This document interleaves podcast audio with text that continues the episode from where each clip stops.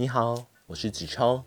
今天是百日献身的第六天，刚好也是星期六，所以我决定选一本我自己很喜欢的书《小王子》来跟大家分享一下。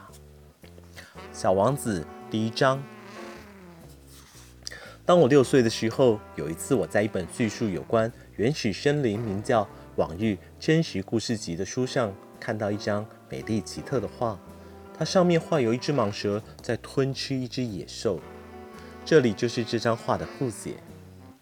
那本书上说，这些蟒蛇连一口都没有咀嚼，就把它们捕获的动物整个吞掉，然后就一动也不动的长眠六个月，来消化肚子里面的东西。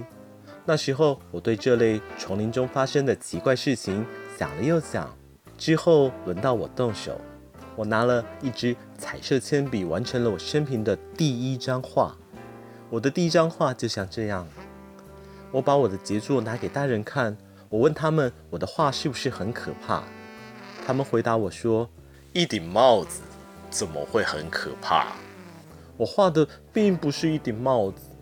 它表示一只蟒蛇正在消化一只大象。为了使大人了解我的意思，我就把蟒蛇的内部也画出来。大人们经常需要很多的解释。我的第二张画就像这样。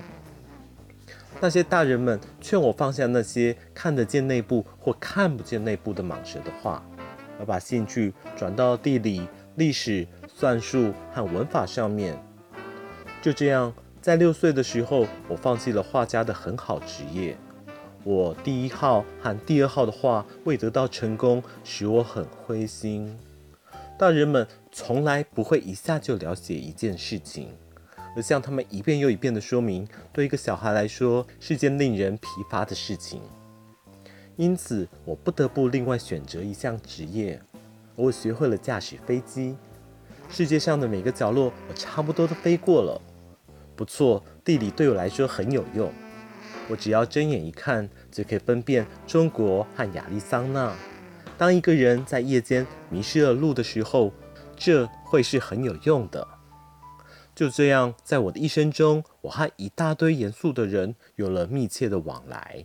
我在大人群中生活了很久，我仔细地观察过他们，我对他们的意见并不因此而有所改变。当我遇见一位看起来比较明理一点的大人时，我就经常将我保存着的第一张画在他身上做实验。